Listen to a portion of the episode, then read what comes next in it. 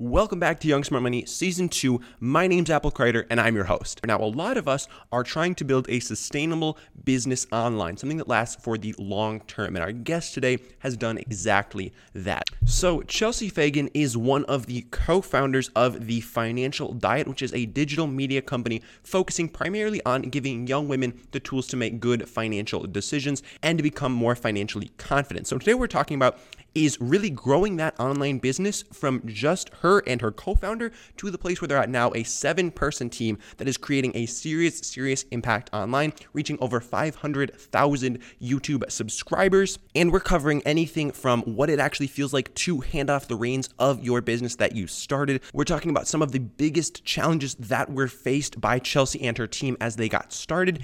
And we even talk a little bit about swing dancing. So definitely be sure to stick around. And if you've gotten some value out out of Young Smart Money thus far and it has helped you on your journey, do consider leaving us a five star review in iTunes. It really does help us reach more people and get our message out to more people. And it helps you hear from even more amazing guests. Thanks for listening and enjoy the show.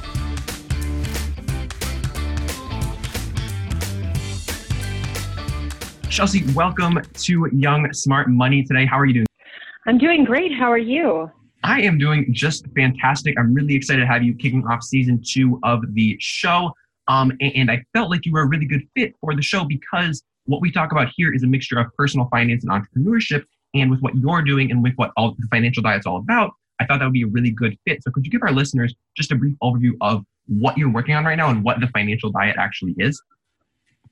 Uh, sure. So right now I'm just working on continuing to grow uh, the financial diet across all the different platforms we work on. But yeah, so basically, the financial diet is a media company. We talk about money and personal finance for young women. Um, and you know, we obviously we do YouTube. We have a website all across social media. We have books, events. So we really kind of just talk about money in every way you can talk about it. And um, you know, our, our audience is primarily you know women in their 20s, but uh, we don't discriminate. You're allowed to read it if you're a man. Uh, but we generally find that there has not always been a place for women to talk about money in a way that is both intelligent and fun. It's usually kind of one or the other. Um, and so that's what we endeavor to create, and that's what we do. Awesome. I love it. And even though I am not a 20 something woman, you guys were actually the first financial YouTube channel that I ever consumed. Um, and I've been watching y'all's content for um, at least two and a half to three years now. So I definitely really, really, I, I dig what you guys are doing, and and the value you're providing is is, is amazing. So that's really why I wanted to reach out and have you Thank guys you. on the show. Yeah, absolutely. So what I like to do with my guests is really sort of break down for our listeners who are mostly young people, high school and college students, really how you got to where you're at and the, the sort of path that led you to where you currently are. So the first thing that I like to hit on is really what was your early experience with money like? Now that you're providing all this uh, money related content, um, can you talk a little bit about growing up? What was what was money like for you? Was it something that you talked about a lot? Was it not? Um, and just what was that looking like? So when I was much younger, uh, like in my true childhood, my family was kind of poor. We didn't have a lot of money. Um, we mm-hmm. never, you know, uh, we always had food to eat and a roof over our heads, but we certainly didn't have a lot of luxuries. Um, so that was definitely, I think, a formative experience in the sense that when you don't have a lot of money, it's kind of all you think about. Um, mm. And so I learned pretty early on that not talking and not thinking about money was a luxury. Um, and and so that definitely I think inspired a desire to at least broach the subject because I I had always felt at that time that it was something that was really caught up in in shame and something you were supposed to keep secret. Um, but as I as I got older, um, into my teens and early 20s, I I had enough um, I had enough money in terms of just you know making money at summer jobs or or you know babysitting during the week or or whatever that I could I could buy the things that I wanted um, that my parents wouldn't buy for me even though they were they had more money at that time. They were still very frugal. Um, so I could go out and at the time I'd buy things like UGG boots or you know mm-hmm. Abercrombie and Fitch shirts. Um, but to me I think because I didn't really have that um, fundamental basis of the of how you are supposed to let money or, or allow money to structure your life, money to me was just sort of like it was like you were playing a video game and it was like gold coins that you could exchange for things at the market. It was, I think, purely frivolous to me and purely about the acquisition of things because that's what I never had. Um, I just wanted stuff. And it also happened that at that time in my life, I was living in a town that was very um, affluent. And although we were middle class, when you're middle class and everyone around you is very affluent, especially when you're a teenager, you feel poor. So it was kind of a similar dynamic to my childhood, except that now I had enough money that I was earning on my own that I could go out and buy those those luxury items. So to make a long story short, I spent myself into a ruined credit score and absolutely no money in my bank account. Um, in fact, negative money in my bank account because of all the overdraft fees. Um, and I, I, around the age of 22 was the first time I got uh, a real sizable check that I could do something with. Um, and I said to myself, you know, you can just keep kind of having this fraught relationship with money and you can keep um, spending in a really stupid way and, and you can keep putting yourself in, putting yourself in these holes or you can take this as an opportunity to pay off that defaulted credit card and start building your life. And that's what I chose to do. Um, and then around the age of 25, I realized that I was slightly better with money. Like I was not drowning financially and I was not just spending all of my money on frivolous shit, but mm-hmm. I still wasn't good with money. There was still a lot that I didn't know. And so that's when I started the financial diet. Wow, that's that's that's quite the journey, and I can see how how that early life experience could be really pivotal in, in, bringing about this whole this whole media company that you have developed over over the years. So tying into that, I also like to talk about early experiences with entrepreneurship. So you said you started making some money at the age of 22. Um, was that through some kind of venture you started pre-financial diet, or was that through a job? Can you talk a little bit about how you were making money and if you uh, embarked on any entrepreneurial endeavors at that young age? Yeah, so before the financial diet, I was a freelance writer and then I was uh, in house at uh, another digital media company. And that, that big check that I got at 22, that was because I sold my first book, um, which had nothing to do with financial diet, obviously, but it was the first time that I had had that amount of money all at once. Um, and it wasn't a lot. I think the, the check in question was only for like 10 grand or something It was part of my advance. Mm-hmm. Um, but it, it was enough that I could really sort of choose what I wanted to do with it. Um, so I, I, suppose freelance writing would be the thing that I um, that I most did that I that was most similar to entrepreneurship that I did before the financial diet. My father has always been self-employed my whole life. He has his own um, business as well. So um, so it was always kind of around me, and I and it felt natural, I think, because of my father to go into uh, small business ownership. But um, I have learned that uh, being freelance and running a small business are nothing like each other. I will say that. Hmm. In in what respect? Um, running a small business. So I feel like being freelance really allows you to liberate yourself from a lot of the dynamics that most people don't like about being an employee, which is mm. to say a lot of the administrative stuff, having to be really aware of, you know, other employees, of workplace dynamics, uh, of having to collaborate internally, all of those kind of things. Um, and when you own a small business and you have employees or you have partners, um, you get all those dynamics back. You know, I go to the office most days. I um, have to deal all the time with like internal employment related stuff and administrative stuff and things that I didn't have to think about when I was freelance. But um, having a small business really kind of gets you back into that structure. So if you are someone who doesn't love the structure of office life, uh, freelance life might be for you. But uh, starting a business, I would just caution you that your life may end up being full of a lot more of the bureaucratic stuff than it was when you were just an employee. Huh, that's a very interesting take on that. And I never really thought about once once you do scale that small business, how it really can turn into another sort of workplace dynamic. So that's a very that's a very valid point to bring up, especially for our younger listeners who who might be thinking about starting their own thing because they're not super fond of that corporate life. That is definitely a valid point to be thinking about as you progress through your your career path. Um, now, one little yeah, side. Yeah. Oh, go for it. Uh, well, I was just going to add, you know, and that's not to say that uh, it's not it's not enjoyable. It is. Mm-hmm. I find it enjoyable, um, but I also found being an employee pretty enjoyable. Um, but I think that it, the key is to be honest with yourself about what you don't like about work and be very careful not to recreate the things that you don't like. Because when you do scale a business um, you know for example if you didn't like when you were employee and an employee having to deal with you know requesting vacation time and you know going through payroll for your insurance and all of that stuff um, imagine doing that, but for seven other people. Um, so, you know, and there is a degree to which you can outsource some of this stuff, and hopefully you will have other people that you're working with who can focus on different things. But um, just be aware of the fact that once you start working with other people, uh, you may find yourself doing a lot of the things that you wanted to get away from when you left your nine to five. Mm, absolutely. And I mean, just having that self awareness to realize what is going to work for you in a workplace and what is not going to work for you and what you prefer and what you don't is really key so that so that people know what they should be looking for and what they should be avoiding um, from the get and, just being aware of, of those different things. So uh, a quick little uh, tidbit that I wanted to hit on here as well as far as entrepreneurial endeavors go is your um, Chelsea Fagan um, YouTube channel, um, which I know is still around even though you have created this financial diet channel. Um, I just wanted to hit on that a little bit and ask you um, sort of if you still um, look at it at all, if, if it really motivates you, or if you even um, don't don't think about it anymore.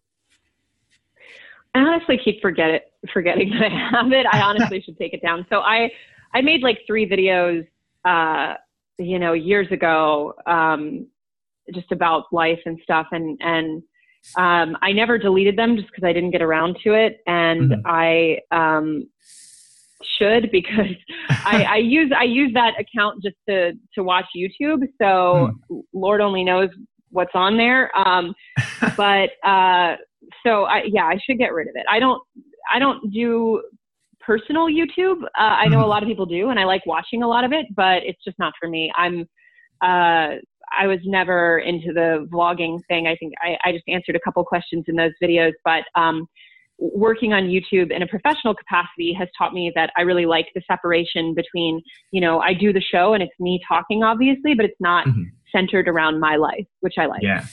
Okay. Okay. Very interesting. Very interesting take on that. I was just curious uh, what what the how, how that really still served you, or if it did. So starting off, I believe it was you um, and Lauren who who started off the financial diet. Is that is that correct? That's correct. Cool. Um, and then what was it sort of like building a business with somebody else? Because I, personally, I have never had sort of a co founder or a partner in any of the projects that I have worked on. So, what was that experience like for you finding a balance between what you two were doing? Was there sort of like a, um, I don't want to say synergy, but sort of like a, um, um, um, what each of you guys were, were specializing in, or what did that look like? Well, um, so I would say that I, if it's at all available to you to have a partner when you're starting something, I recommend it because it's incredibly helpful for staying accountable, especially mm. in the mm. early days when um, it's you know it's not particularly easy and you're maybe not making a lot of money and you don't want to keep going every day. Having a partner does does really help. Um, I as far as you know uh, the dynamic of it, I would say that what was nice about it is that Lauren and I have extremely different personalities. Um, we don't want the same things uh, in terms of our work life. We don't have the same skill sets, and we are very comfortable taking very different roles. She's very comfortable being more behind the scenes. I'm very comfortable being a little bit more in, in front of them. And um, I think that allowed us to have a really healthy working relationship. Um, as far as anyone who's looking to get a partner, I would say get someone who is as unlike you as possible because the areas in which you're likely to have the most trouble are the areas in which you overlap the most because that creates um, competition and that creates tension um, and you fight over things. Um, so I think that that would be kind of my biggest takeaway. Um, and also, I think the the biggest thing to do from from day one is always be incredibly transparent about all financial things, um, mm. and and that's something that we practice throughout the company, but especially between the partners because it's not just Lauren and myself anymore. We um, are extremely transparent and equitable about money. Everything is done in the open, and none of us are really out to become rich. Uh, I mean, obviously, we, we'd all like to live you know, comfortable lives to an extent, but none of us, I think, have a very, um, none of us are looking at it from a how can I maximize my personal gain in this situation? Um, and none of us have aspirations uh, to become, you know, really famous or to, you know, have an enormous amount of personal wealth.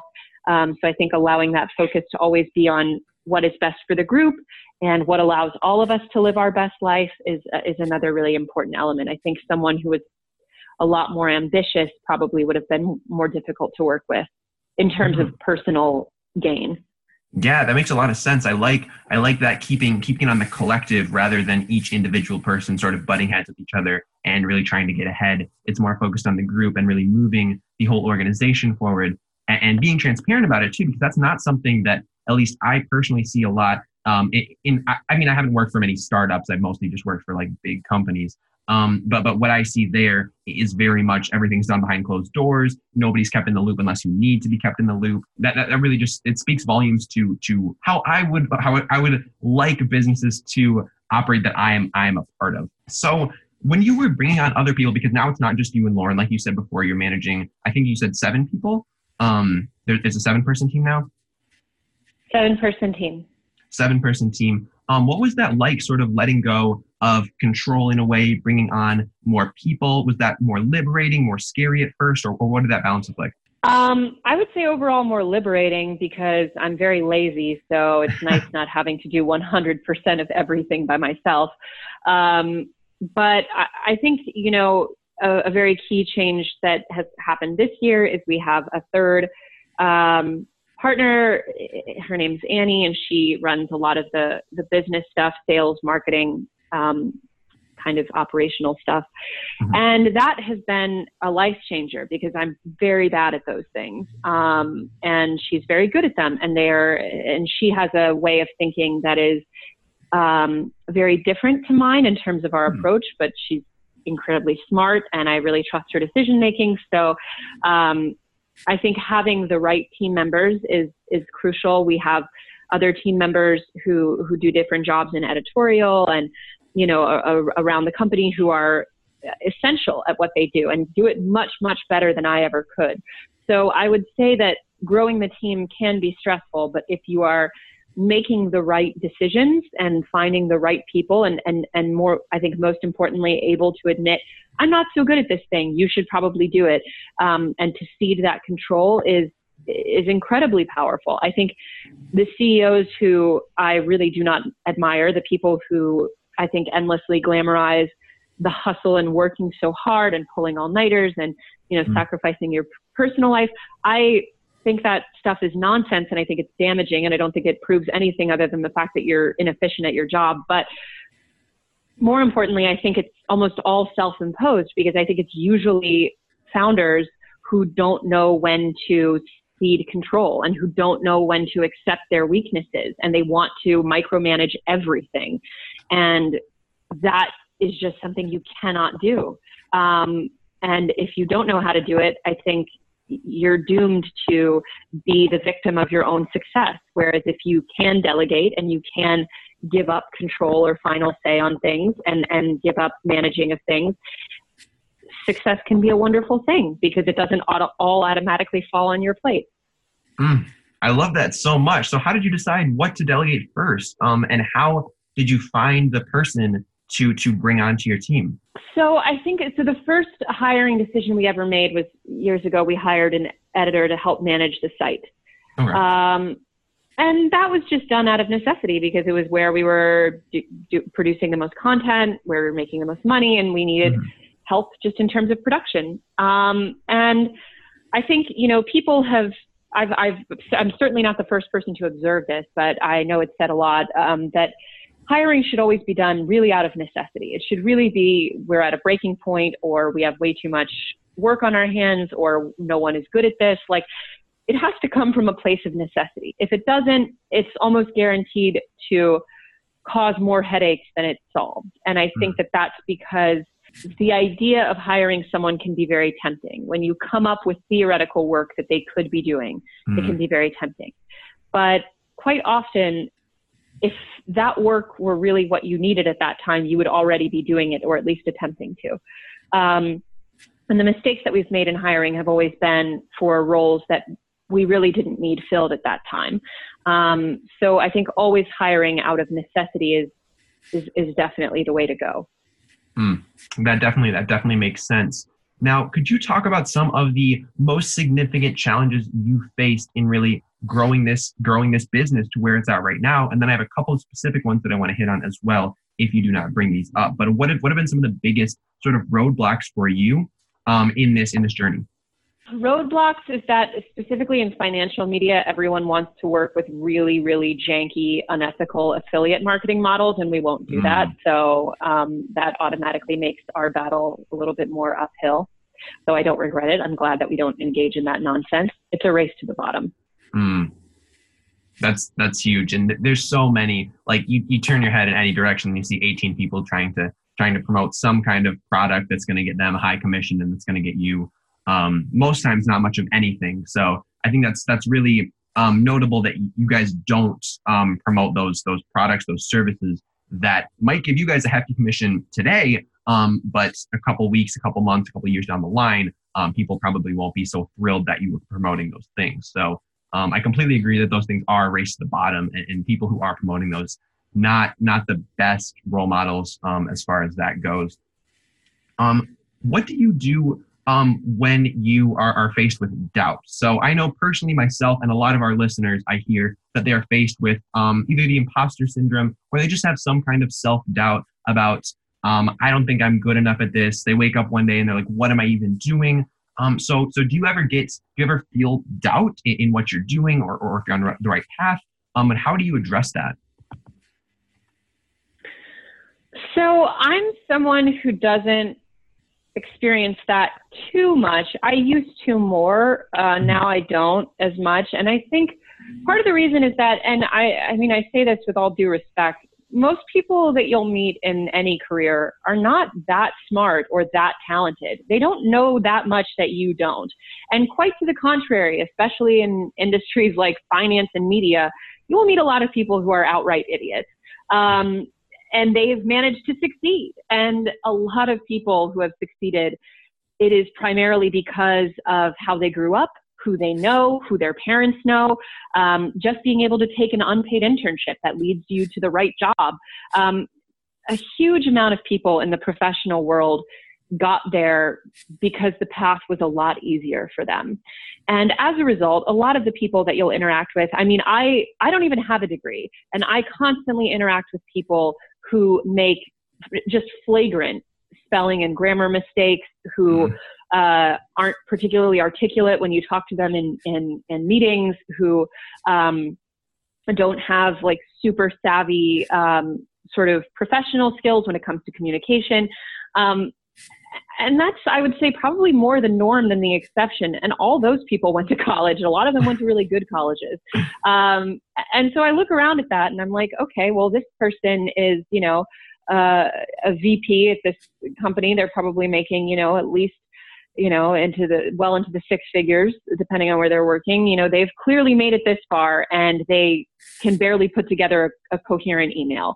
Um, and I look at that stuff, and and again, I think especially in in a lot of the more structured corporate environments, this tends to be more the norm than the exception as far as mediocrity goes. And I think, okay, well, you're not doing probably too bad if that's if that's what's going on in a lot of these boardrooms, mm. um, or even just a lot of these, you know, middle management offices.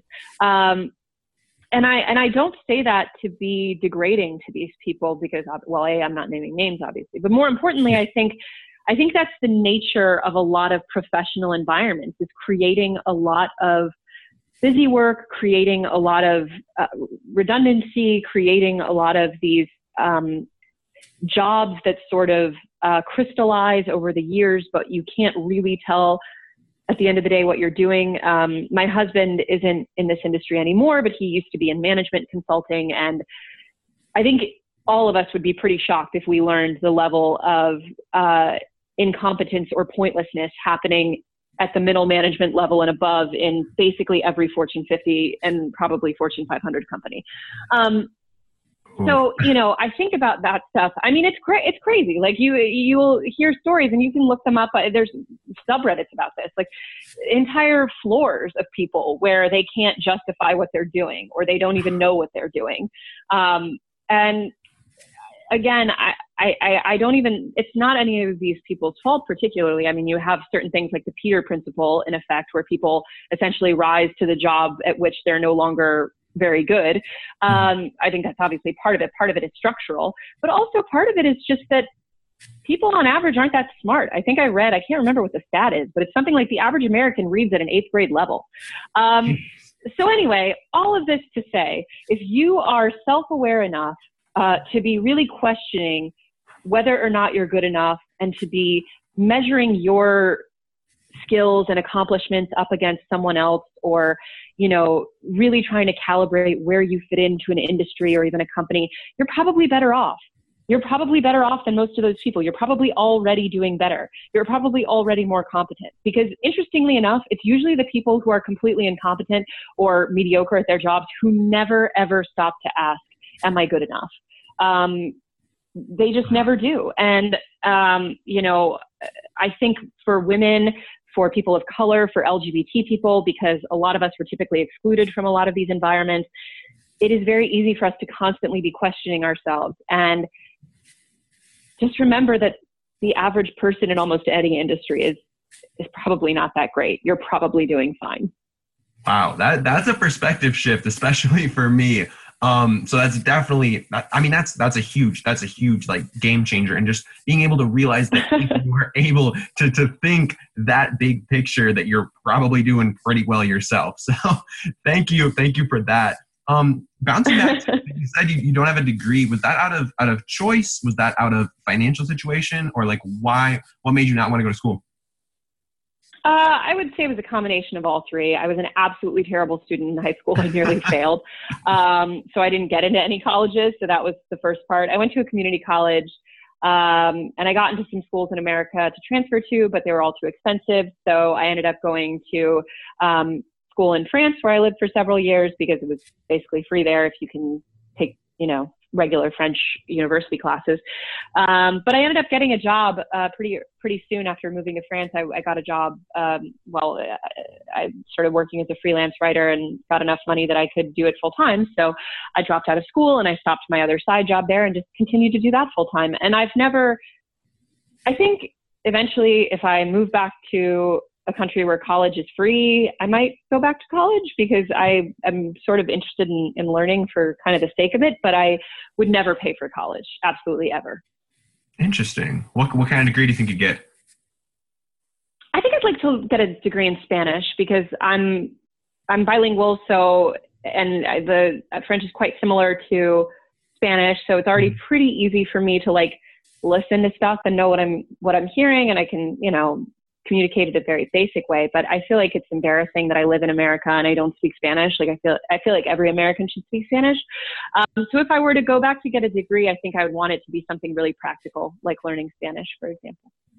I mean, the fact that you are bilingual in America definitely puts you far above the vast majority of the population because, like we already established, most of them are reading at an eighth grade level, and that's in their native language of English. so I think bilingual is definitely nothing to be embarrassed about. But yeah, I think I think adding Spanish would definitely be a solid a solid play. Um, well, thank yeah. you. Also, oh, sorry, go ahead. No, nope, I nope, it's all you. Uh, so I did look it up. It is indeed most Americans read at an eighth grade level. So that's that. Um, but uh, I, the funny thing about speaking more than one language is that I think um, it actually just makes you feel worse about not knowing more because you know that it's possible. I think when mm. you only ever grow up with English, just because English is so pervasive throughout the world yeah. um, and it's so easy to just speak English, it can be really hard to even get past that first hump. But there's really no excuse once you've got one to not have more than one, I think. But mm. that's just me. That, that makes sense. I mean, it's so easy to be um, ignorant. I mean, speaking for myself, I, I am not proficient in Spanish at all. I've taken a couple university courses in Spanish, but that's definitely nothing making me fluent. Um, but but just being able to be so complacent with I speak English, everybody else should be able to speak English, so I'm just going to sit here in my in my own little bubble um, and speak English, it, it's easy to get complacent. And I can see how um, once you got past that, it would be very um, obvious to you that you are still so limited in comparison to the rest of the world, where a lot of my peers um, that I communicate with in other countries um, speak fluently four languages or more. Um, so, so that's definitely definitely an eye-opening experience, I would imagine. Earlier, you did mention that your father has been either self-employed or of his own business. Was that was he sort of a mentor figure to you in starting your own business, or um, did you have any other mentors that were particularly um, impactful on you?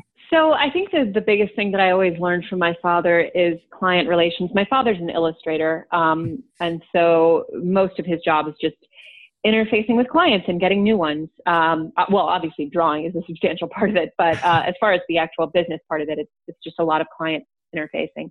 And my father's just someone who is extremely genial, extremely easy to talk to, um, very cordial and professional. And that is something I think I always picked up from him. He's just a really, really, um, a really great communicator on a professional level in a way that is very human, but also very clear and articulate and um, focused. So I, I, kind of always learned that from him um, as far as, uh, you know, how I operate myself. Um, as far as other mentors, the biggest one after that would probably be we, uh, you know what, actually scratch that. I, I, I don't want to sound conceited, but I, I can't think of anyone in particular.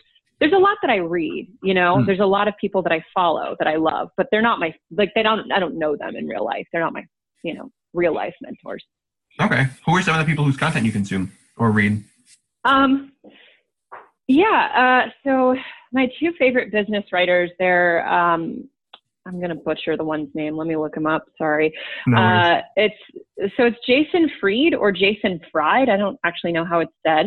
Uh, and the other one is uh, he goes by DHH. Oh my God! I'm literally I'm looking them up on the computer while I'm literally sitting in front of their book, which is on my desk. Uh, so it's Jason Jason Fried or Jason Fried and David Heinemeier Hansson, and they um, the two of them own uh, a business together. Um, I think it was originally 20, uh, 20 so 27 Signals is the blog for it. Um, they created uh, Ruby on Rails, which is a coding language, yeah. um, and they have uh, a small business that they've kind of intentionally kept small over the years. Um, uh, they're both open socialists and um, very sort of human first uh, slow and steady, always choosing to remain independent, not taking funding, all that kind of stuff. Um, and their approach to business, how they talk about it on Twitter, like they're always, especially um, David is always going after Silicon Valley bros for, you know, glamorizing working, you know, 150 hour weeks or whatever. Mm. Um, and kind of being a little bit combative about, which I like. Um, but also, yeah. their books are just full of really really fantastic advice. Um, and uh, they just seem like really wonderful people. And I, I really admire their uh, long term approach to, to choosing to stay small and choosing to create a healthy and sustainable and um, human first work environment for their team. Hmm. That's very interesting. Any um, of the books in particular that you would recommend or? Their first one, Rework, it's a great way, place to start. They just did another one. I haven't read it yet called It Doesn't Have to Be Crazy at Work. Um, I have to read that one next. Um, but yeah, I, re- I really love them as far as business goes. I mean, there's not a ton of great, you know, if you're someone who is, let's just say, far left of center politically and believe uh, that, you know, people should not have to work crazy hours and live crazy lives in order to live a good life, there's not a ton of American business people who embody that. So it's although D- David isn't American, he's Nordic, but he lives here now. But it's it's nice to find people like that who've chosen to do business that way and, and prosper. Yeah, there's definitely no shortage of business books that tell you to work your face off, work 100 hours a week, work, work, work, hustle, hustle, hustle. Um, definitely no shortage of those, but it's good to to get some stuff on the other side. And be very interested to read um, rework um, in order to sort of get that perspective change because I've definitely been getting caught in this in this feedback loop of, of all this stuff that that is widely pervade and I, I, think it would be a good change of pace to, to sort of get myself out of that ecosystem for a little bit so um, that's definitely something that I plan on checking out yeah the, I, I feel like the personal finance the personal finance bubble in media is a lot of that like hustle until you're just like bone dust. So yeah. I, I definitely would encourage getting away from that a little bit. Completely, completely agree. So I just want to toss in a couple of, of hobbies that I noticed um, that you have taken up and that I sort of have some interest in as well. The first of which I'm not sure if you actually do it anymore, but it's swing dancing. Um, I, I, know you used to talk about that a bit more, but I've been getting into swing dancing recently. I've been going once a week for like a couple months now. Um, and first off, I wanted to ask you if you had any tips for uh, beginners trying to learn um, a thing or two about swing dancing.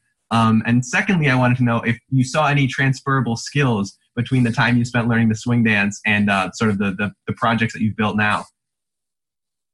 Well, first of all, hats off. I love any man who's learning to dance. Um, but uh, as far as tips for learning swing dancing or any kind of dance, really, especially partner dance, um, for like the first six months that I was learning, I would just walk around in the East Coast swing steps. You know, I would just literally walk around my house or even mm-hmm. work with just doing one, two rock steps, just to just to get it to the point where I didn't have to think about it anymore, um, and it was just really natural. Um, so that would probably be my my first tip, my biggest tip. Um, and as far as transferable skills, um, you know, I think the biggest skill that most people get from learning partner dance, I think, is just confidence and kind of presence in one's own body and that that real feeling of, of confidence both in, in your in your body and in your choices and and feeling very sturdy in with yourself. And I, I definitely feel that that transfers. I, I think that it definitely made me a more um, a more confident person. And um, I think it shows in in especially in very physical social situations like when you're on stage or, or presenting. Hmm, very interesting. I'm really glad to hear that, and I'm, I'm stoked to, to learn more about it each and every day. Um, the, the second hobby that I wanted to hop into was cooking. Um, I know from your Instagram that you're a, a pretty avid uh, home cook. So, um, as as a as a college student, and as we have a bunch of college student listeners here, um, do you have any uh, any advice for us who are looking to sort of not eat ramen for every meal um, and just sort of develop some good cooking habits and, and really put some good food in our bodies? So my number one tip is get really good at freezing food. Learn what mm. freezes well. Learn how to freeze things properly because different things are frozen in different ways. You know, uh, just get really, really good at freezing food because ultimately, even someone who has a lot of time and flexibility is not going to be able to cook every single day. So mm. um, it's very important that very important that your choices aren't every night cook something from scratch or go out or order in. Mm. There has to be a middle ground. Um, my freezer at any given time is full of like 15 Tupperwares of frozen foods, usually like soups, pasta sauces, you know, other things that freeze really well. Mm. Um, and and I most of the time, I wouldn't say most, I would say I try to cook a full true meal from scratch. Uh, three nights a week and then I, I, try to have one max two nights a week where i'm eating something leftover or frozen, um, and then try to only go out one to two nights a week or order in. You know, I don't always get it, but I, that's like my goal ratio. But if I didn't get really good at saving food and, and freezing it, like I would probably be eating out twice as much as I do, mm, which in New York is extremely expensive. Oh, I would imagine so. I'm definitely in the Midwest myself, so cost of living is not quite as high. But um, that's that's really interesting. I um, I've been taking up sort of batching and like making a big batch of something on the weekend, but I think freezing that would be really interesting. Then I could sort of vary it up a bit, and I wouldn't have to eat the same thing every day for lunch for the week. So um, might have to start taking that up, do some research there. Um, what was sort of the draw for you to learning how to cook, or, or what's the main value that you get out of cooking? Oh my gosh, I love it so much. But you know, my I grew up I grew up with it. My mom cooked pretty much every night. Um, so I there's a nostalgia to it. I love the the mindlessness of it in a way. You know, it's a it's something that isn't too cerebral. You get to be creative and work with your hands and do something that is, uh, you know, very sensory and very enjoyable. Um, you know, take your time. I like to listen to podcasts or shows or whatever while I'm doing it or music. And, you know, you can have a glass of wine and it's just a really, it's the best part of my day when I do it for sure. Um, and it also tastes great. You know, I love cooking and I love the, I love the creative and the kind of discovery aspect of it. And there's nothing I think more satisfying than successfully recreating something at home that you liked out of the home. And, you know, it's kind of like solving a mystery a little bit. Huh. I really, I really like that way of thinking about it. Um, and, and yeah, it's definitely a very relaxing thing um, when you can just plug a music, some music or a podcast in and just, yeah, just, just work with your hands and, and get something going. So I really like that a lot. Um, now I sort of want to shift back into the, uh, the personal finance gear um, and just talk a little bit more about, about the financial diet and what you do there. So the, the first thing that I wanted to ask you, and you sort of addressed this already earlier in the show, is, is why choose to talk about money in the first place? You mentioned your experiences with money. Was that the main driver for you to create this business around money? Um, or were there any other factors that were influencing you? I think very simply, I just wanted to make money something that people could talk about in a more open way because I never felt like I could. That's that's big. That's really big because it, it does seem like such. At least for me personally, growing up, money was a very taboo subject. It was not something that my family um, freely discussed. It was not conversations that I had with my peers. So um, being able to create that platform and that resource to people to turn to when they don't have a, a support system of people who they can talk to about money, um, that's a very a very valuable asset to a lot of people. What are some of the biggest financial pitfalls that you see young people falling into time and time again? Um, waiting until they have a lot of money to think about it. Mm. And think about it meaning um, just just be diligent with the money you have and not just spend what comes in. Exactly, and also thinking more long term. Mm, that's that's huge for me as well. I mean, one of the big things that I like to talk about is investing, and with the younger audience, it is it's definitely tricky to get people over that hump of, of even thinking about money in the first place. My biggest um, my biggest competitor, I like to say, is inaction. Like people would would much rather just not think about these things than actually um, sit down for for half an hour and just actually think about like long, the long term um, aspect of of money and how money is actually going to work for them in the long term. So I think that's that's that's huge. Um, yeah. Within your your finances or within your business, how do you sort of find a balance between stabilities and unknowns? Because I know for me personally, and this is a this is a question that I get from my listeners um, quite frequently as well. Um, there's there's there's a lot of room to to take risks. There's a lot of room to not take risks. Um, so where do you sort of where do you find that balance? Um, could you give me a specific example? Sort of putting your money to work via investing um, or just holding on to it. Like you said, waiting until you have a significant amount of money to do anything with it. I don't know. Does that does that help? Yeah. So uh, if uh, I always, you know, every situation is different, but generally mm-hmm. speaking, if you have the ability to do it having at least a retirement account is so important. If you have access to a 401k, use it, even just the absolute minimum you can afford to do. If you have an employer match and you can max it out, absolutely do max it out.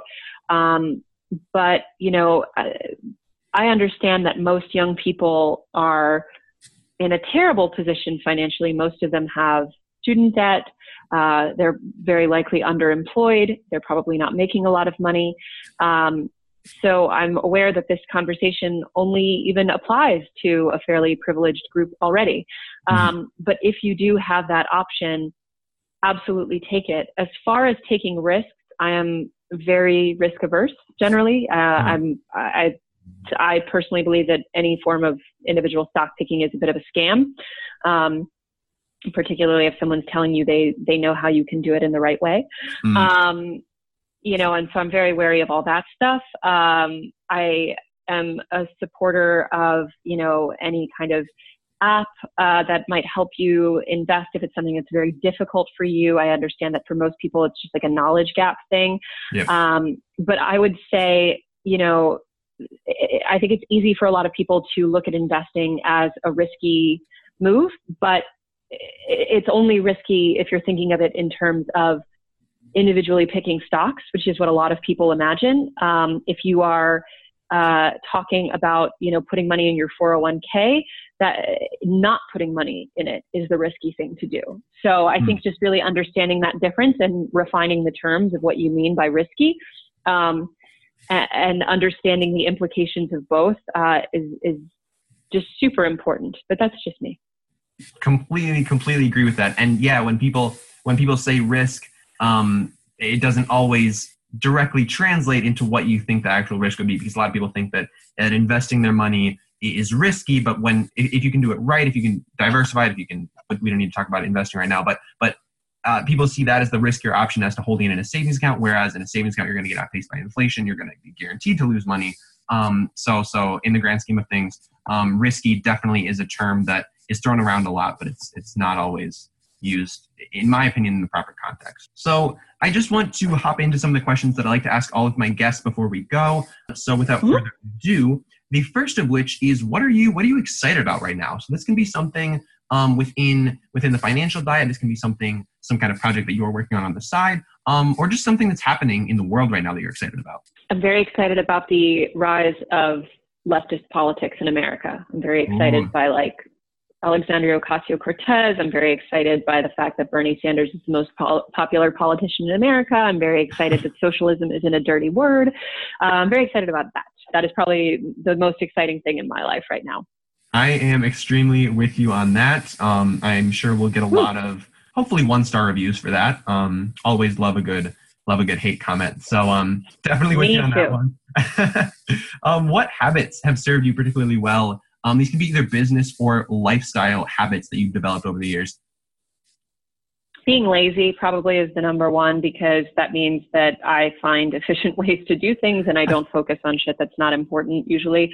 Uh, I only do what's actually important. And I think that most people get bogged down with focusing on way too much stuff that ultimately doesn't matter or isn't that urgent um, or doesn't really need your attention.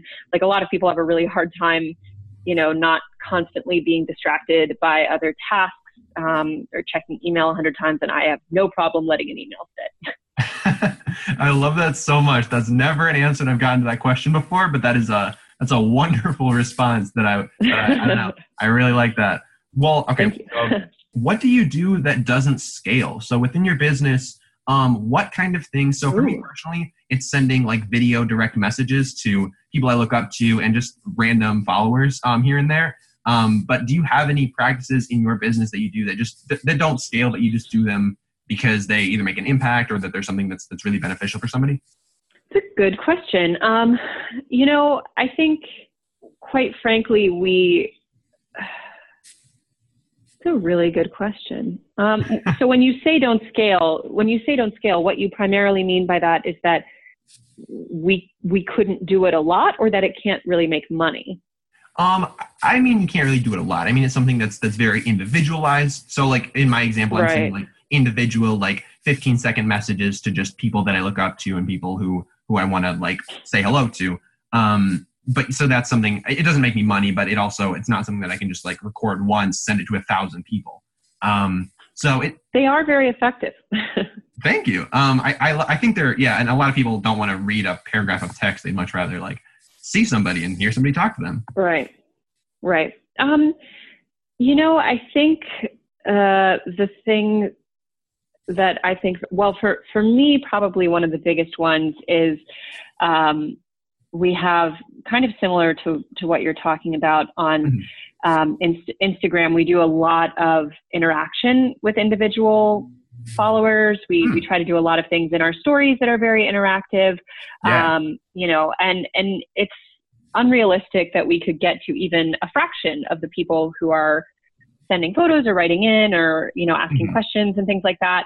Um, and ultimately, that kind of engagement with your audience is hard to track. It's almost impossible to monetize. Like you said, it's yeah. hard to scale. But I think I think even if you're only able to personally connect with, you know, three or four people a day, um, I think that the act of doing that is good for everyone involved. I think it's good for the person on the team who's getting to know the audience better. I think it's good for obviously the people we speak to, but I think it's also good to show that we are real humans interacting with other real humans.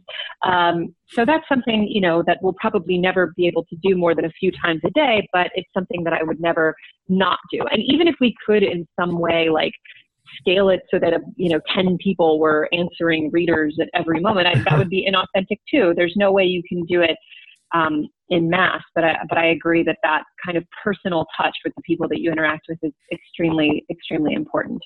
Yeah, and those three or four real people are real people, and they're really being impacted by the time you're taking and the time your team is taking out of their day to really interact with them. So uh, even if it is like again it's, it's not scalable but it is you're having a very deep impact with those few people you are able to interact with um, that's not something they're going to forget so i think it's really important um, at least for me to have some things um, that i do within my business that do not scale whatsoever um, but that are very personal and, and do go very deep with people so I, I really like to to find out what other people are doing uh, to that same to that same regard um, and the last mm-hmm. thing is where can people find out more about you um, follow up with you and find out more about the financial diet?